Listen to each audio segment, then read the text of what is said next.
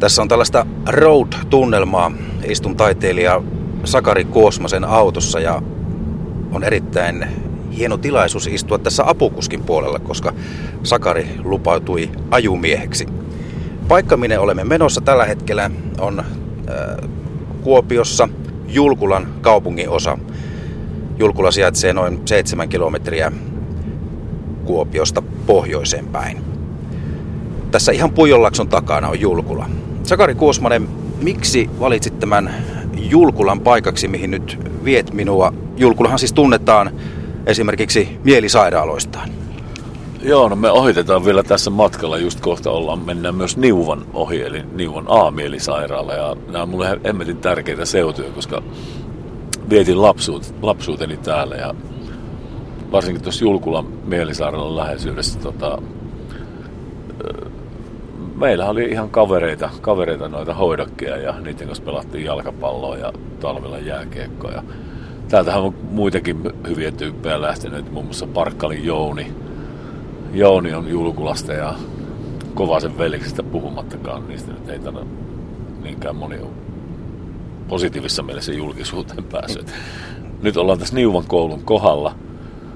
Tässä koulussa mä kävin tota alaluokat ja laulon muun muassa ensimmäistä kertaa varmaankin Finlandia hymniä, Toivo Kuuloa ja Oskar Merikantoa semmoisen hienon opettajan kuin Olavi Toivasen ohjauksessa. Että kiitoksia siitä hänelle. No kun ajelet täällä Julkulassa päin, niin vyöryvätkö nämä nimenomaan aina nämä lapsuusmuistot, nuoruusmuistot mieleen? Niin kyllä mä niin muistan täältä tosi paljon asioita ja tosi tärkeää. Täällä pelattiin futista tuossa Niuvan kentällä aina.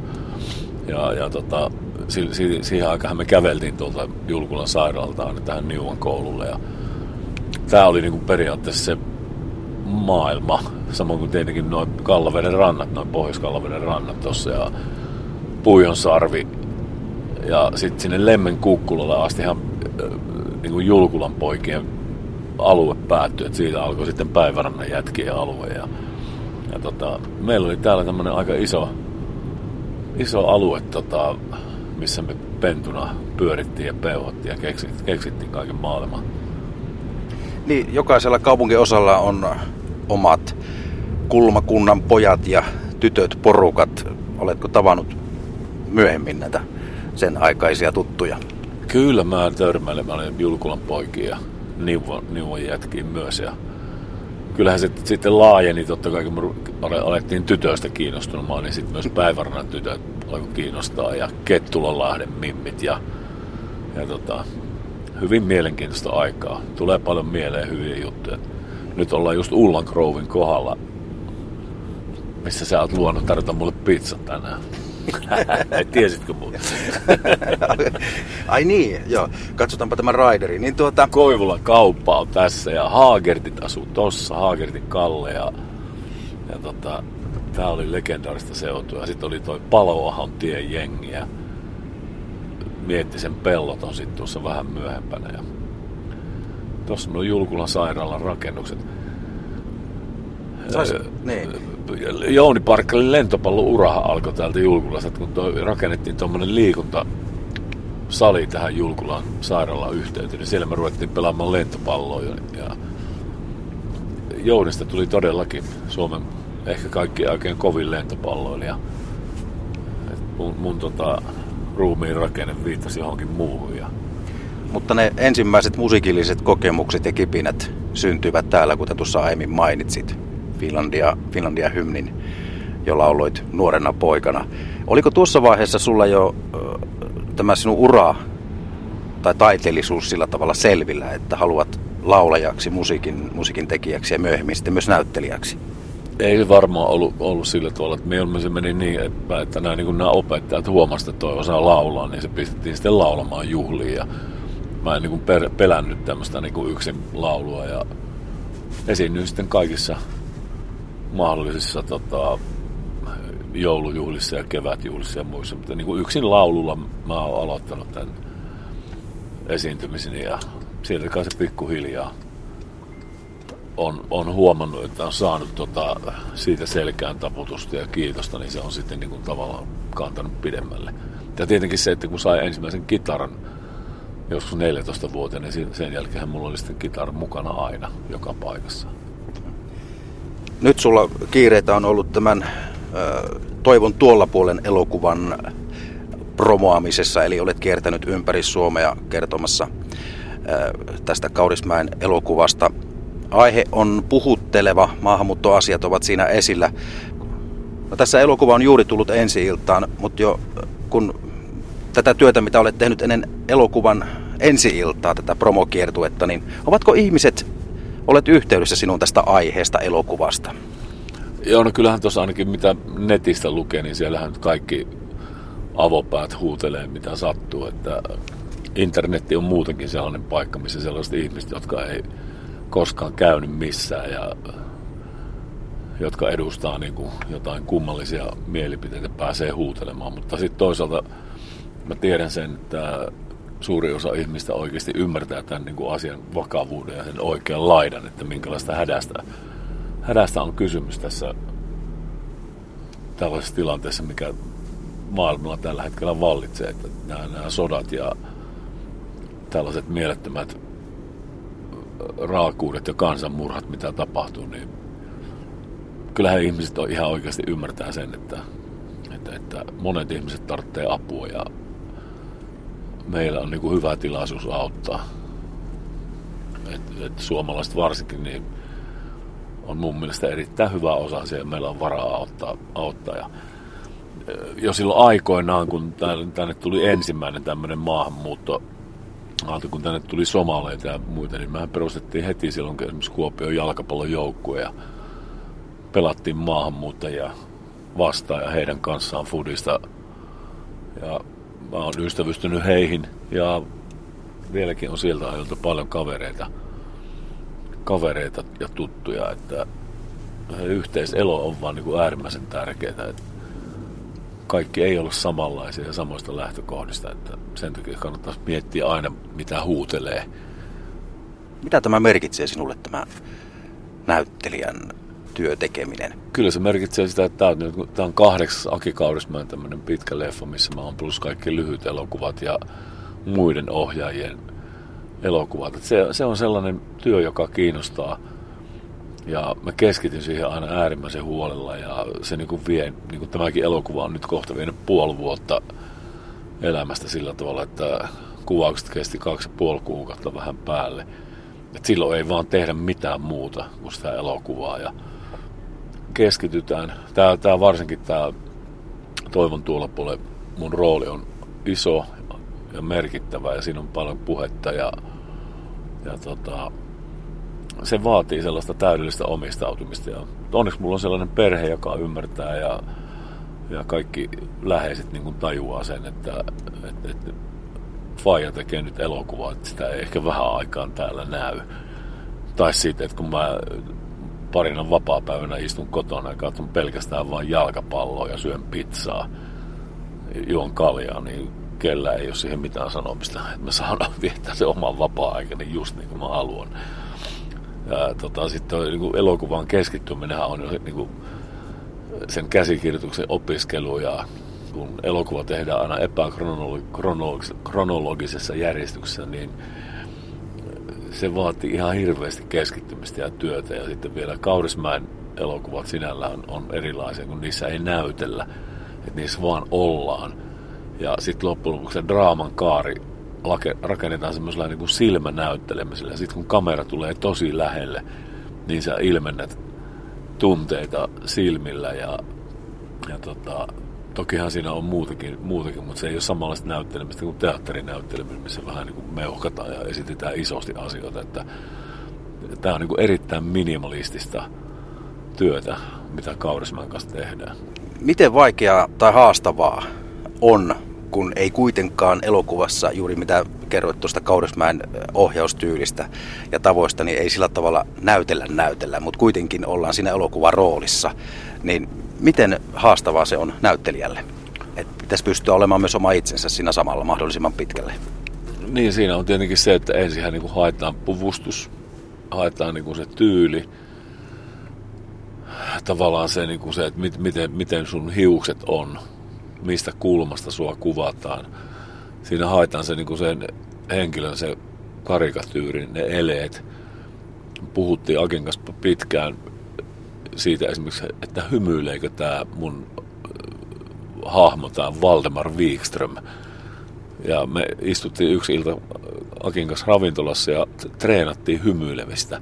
Ja sitten kun siitä ei tullut mitään, niin me todettiin, että tässä elokuvassa ei hymyillä. Mulla on yksi pieni hymyn kare ja jotkut elokuvakriitikot on nimittänyt mua yhden ilmeen kuosmaseksi, niin nyt mulla on kolme ilmettä ja yksi hymyn kare. Mitkä ne kaksi muuta ovat? Ne on sellaisia, kun mä saan turpaan, niin siinä on vähän erikoinen ilme ja sitten tota, en mä tiedä, se tarvittiin leikata pois semmoinen pieni onnen, onnen ilme, kun mä tajuan, että mä menen takaisin mun tota, entisen vaimon kanssa, että meillä alkaa yhteinen elämä. Mutta se jää ilmeisesti vaan niin ihan silmien tasolle. Sitten se hyvä olla tunne. No onko sulla nyt päällimmäisenä, no toki on siis luonnollisesti nyt tämän uusimman elokuvan myötä on päällimmäisenä, mutta muutoin, jos katsotaan kokonaisuutena sinun taiteellista tekemistä, niin onko tämä näyttelijän työ nyt jättänyt jollain tavalla tuon musahomman vähän taustalle? Tosin sullahan levy on tekeillä, mutta, mutta mikä se painopiste on omissa hommissa? Kyllä tämä nyt varmaan tuonne helmikuun loppuun asti menee tässä elokuvaa, elokuvassa ja katsotaan nyt mitä sillä tapahtuu siellä Saksassa ja, ja miten tämä muuten niin kun alkaa elää elämänsä tämä elokuva. Täytyy kyllä lähteä jonnekin muille festareille ulkomaille ja sen sellaista. En tiedä vielä, mutta siis hyvin tämmöistä elokuvapainetta tämä nyt on ollut viime kesästä lähtien ja se on tietysti ihan kiva, että, että, että välillä on toisenlaista. Että olihan tässä monta vuotta, että oli pelkkää musahommaa ja keikkoja ja sen sellaista, että näin tämä elämä nyt heittelee tässä kohtaa. Ei muuta kuin mennään täysillä vaan mukana. Niin, mikä on tämän päivän tilanne musiikin suhteen? No kyllä tässä muutamat tuottajat on ottanut yhteyttä ja on meillä ollut Kemppasen Tatun ja Niirasen Jarkon kanssa yhteisiä suunnitelmia, mutta toisaalta tällä hetkellä se tuntuu niin kuin jotenkin kaukaiselta ja etäiseltä, että tämä leffa rooli on, on sillä tavalla vienyt niin kuin äijää niin, kuin niin lujaa, että, että, että mä uskon, että kevääseen pitkälle mennään ennen kuin taas lauletaan. Että onhan mulla keikkoja tässä kuitenkin, että teen myös tämmöisiä musakeikkoja, mutta jotenkin tämä on semmoisessa kummallisessa vaiheessa tämä elämä, että tämä oikein tiedä, soutaisiko vaan huopaisko. Sakari Kuosmasen kanssa olemme on the road. Eli Sakari on tässä kuskina ja Kuopion Julkulassa. Olemme tällä hetkellä ja tänne siis liittyvät Sakarin juuret ja siksi täällä olemme ja paljon tulee näitä lapsuusmuistoja mieleen. Mutta sä oot muutenkin viihtynyt, viihtynyt täällä Savossa aika tiiviisti. Mikä, mikä pitää täällä? Kyllä, tietenkin mä oon, mä oon asunut Helsingissä ja Tampereella ja kiertänyt mualimmo aika tiiviiseen tahtiin. Ja en mä tiedä, ihminen on siellä kotona, missä sen sydän tuntuu olevan niin kuin kotona. Että toikin kerrostalo, missä tuossa, me asuttiin tuossa tokassa kerroksessa ja tuota ränniä pitkin mä aina kiipesin karkuun. Isä ja äiti meni nukkuun, niin mä lähdin tuosta tokakerroksesta ränniä pitkin pakoon. Ja tota, totta kai mun mummi ja ukki on haudattu Siilijärven hautausmaalle ja jotenkin Siilijärvi, Maaninka, Kuuslahti, tää Julkula, siellä oli mun mummolat ja, ja tota, en mä tiedä. Sitten kun totta kai kun Helsingin ruuhkissa oot monta kertaa lähdössä viikonloppuna kotiinpäin ja siellä autojonossa seisot ja mietit, että miten helvetissä täältä pääsee pois, niin niin, ja Helsinkihän aina pääsee, että vaikka mä oon syntynyt Helsingissä, niin silti en mä niinku, kyllä mä niinku enemmän koen olevani suomalainen ja, ja savolainen kuin, kuin, kuin esimerkiksi helsinkiläinen. No nyt tulimme tähän Julkulan sairaalan pihaan. Täällä tuli siis pyörittyä silloin juniorina. Kyllä, tässä on näköjään ihan uusi parkkipaikka ja tuolla pitäisi olla jalkapallokenttä tässä parkkipaikan takana. Sun vieressä on kallavesi. Joo, täällä me, täällä me tota käytiin jätkin kanssa uimassa aina silloin, kun... Onko tästä se jalkapallokenttä otettu pois? Ilmeisesti. Joo, on. Joo, siinä oli futiskenttä, hiekkakenttä. Teettekö konnankoukkuja tällä? Kyllä me tehtiin kaiken maailman konnankoukkuja. Niistä ei varmaan kannata sen enempää kertoa, mutta tästä, tästä kun katsot tuonne Laivon saareen päin, niin siellä oli tota mun isäpuolen koti ja mä uin aina täältä tuonne tonne Laivon saareen kesällä. Siinä on aika pitkä matka. On kolme kilometriä. Kolme kilometriä? Joo, sitten tuossa oli semmoinen yksi luoto, missä pystyy leputtelemaan tuon, tuon saaren päässä semmoinen kivikko, niin ekana sinne kivikolle ja siinä sitten vähän leputusta ja sitten loppumatka tuo iso selä yli tuonne Laivonsaareen. Täällä me kalasteltiin ja Kovasen veljestä ja Parkkalin poikien kanssa ja olihan täällä paljon tietenkin muitakin kavereita, niin pyörittiin ja ihmeteltiin. Tässä oli semmoinen helvetin hieno rantasauna, joka on näköjään sekin purettu. Viime vuonna 60 vuotta tuli täyteen. Miten, miten, sitä, miten niin kuin miettii, kun mies täyttää 60 vuotta, niin mitä miettii taiteilija Sakari Kuosmanen siitä ikäpyykistä? Millainen sivu on kääntynyt vai jatkuuko kaikki entisen malliin? No kyllä mua niin harmittaa sellainen, että ei ole enää niin yhtä nopea tuolla jalkapallokentällä ja jääkiekossakaan ei oikein meinaa nuorille pärjätä enää. Et se on mikä harmittaa kaikkea eniten, että, että kun ikää tulee, niin joutuu vaan tunnustamaan, että et ole enää niin hyvä ja nopea. Se mua ärsyttää. Mutta silti mä harrastan futista ja lätkää. Mulla on hyviä kavereita, jotka on myös vanhentunut. vanhentunut että, että, että.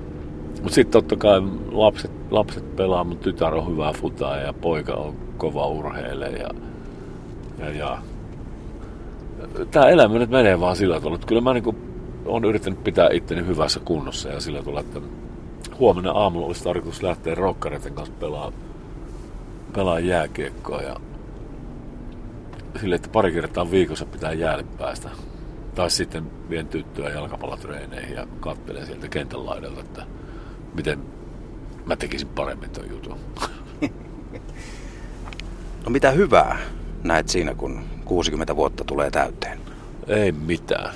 Se ei siinä. Siis tämä kaikki on ollut tiedossa ja niin kauan aikaa, että nyt, nyt vaan niin koitetaan pitää itsensä sillä tavalla hyvässä kunnossa ja is, iskussa ja niin kuin henkisesti, henkisesti valmiina. En, en mä niin kuin vanhelmissa ihan hirveästi hyviä puolia kyllä keksi. Mutta sitten, että jos, jos, jos, jos yrität pitää niin kuin mielen nuorena ja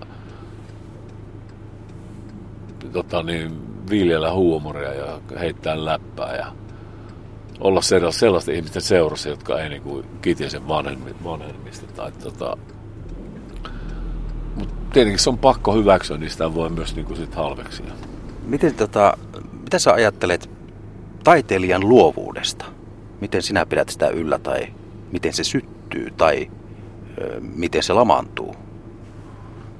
Niin, nehän on siis sellaisia, siis luovuus on sellainen tila, mihin tota, joko hakeudutaan tai sitten sitä niin koko ajan kumpua, kumpua tuota, jostain tarpeesta. Et, että,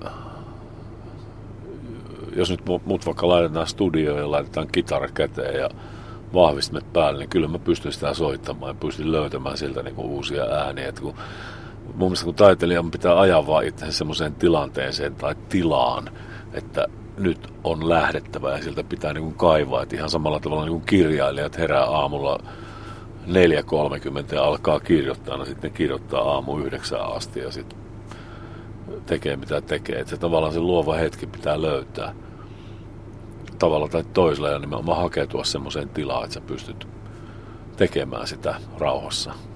Ja tietysti on, pitää olla päämäärä, että et mitä sä oot tekemässä. Mitä odotat tulevaisuudelta?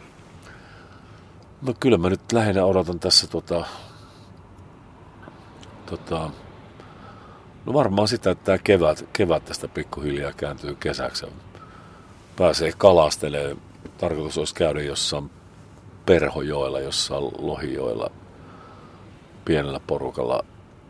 Ja tota, mun tyttären foodies-turnauksia mä odotan tietenkin. Ja ehkä, ehkä sitten, että millaisia työtehtäviä tulee ja mitä kaikkea mahdollista tämä tulevaisuus voi, voi tuoda tulla. Sitten mä olen aika avoimin mielin suhtaudun tällä hetkellä on olemassa erilaisia ideoita ja juttuja, mitä aiotaan toteuttaa. Ja mm.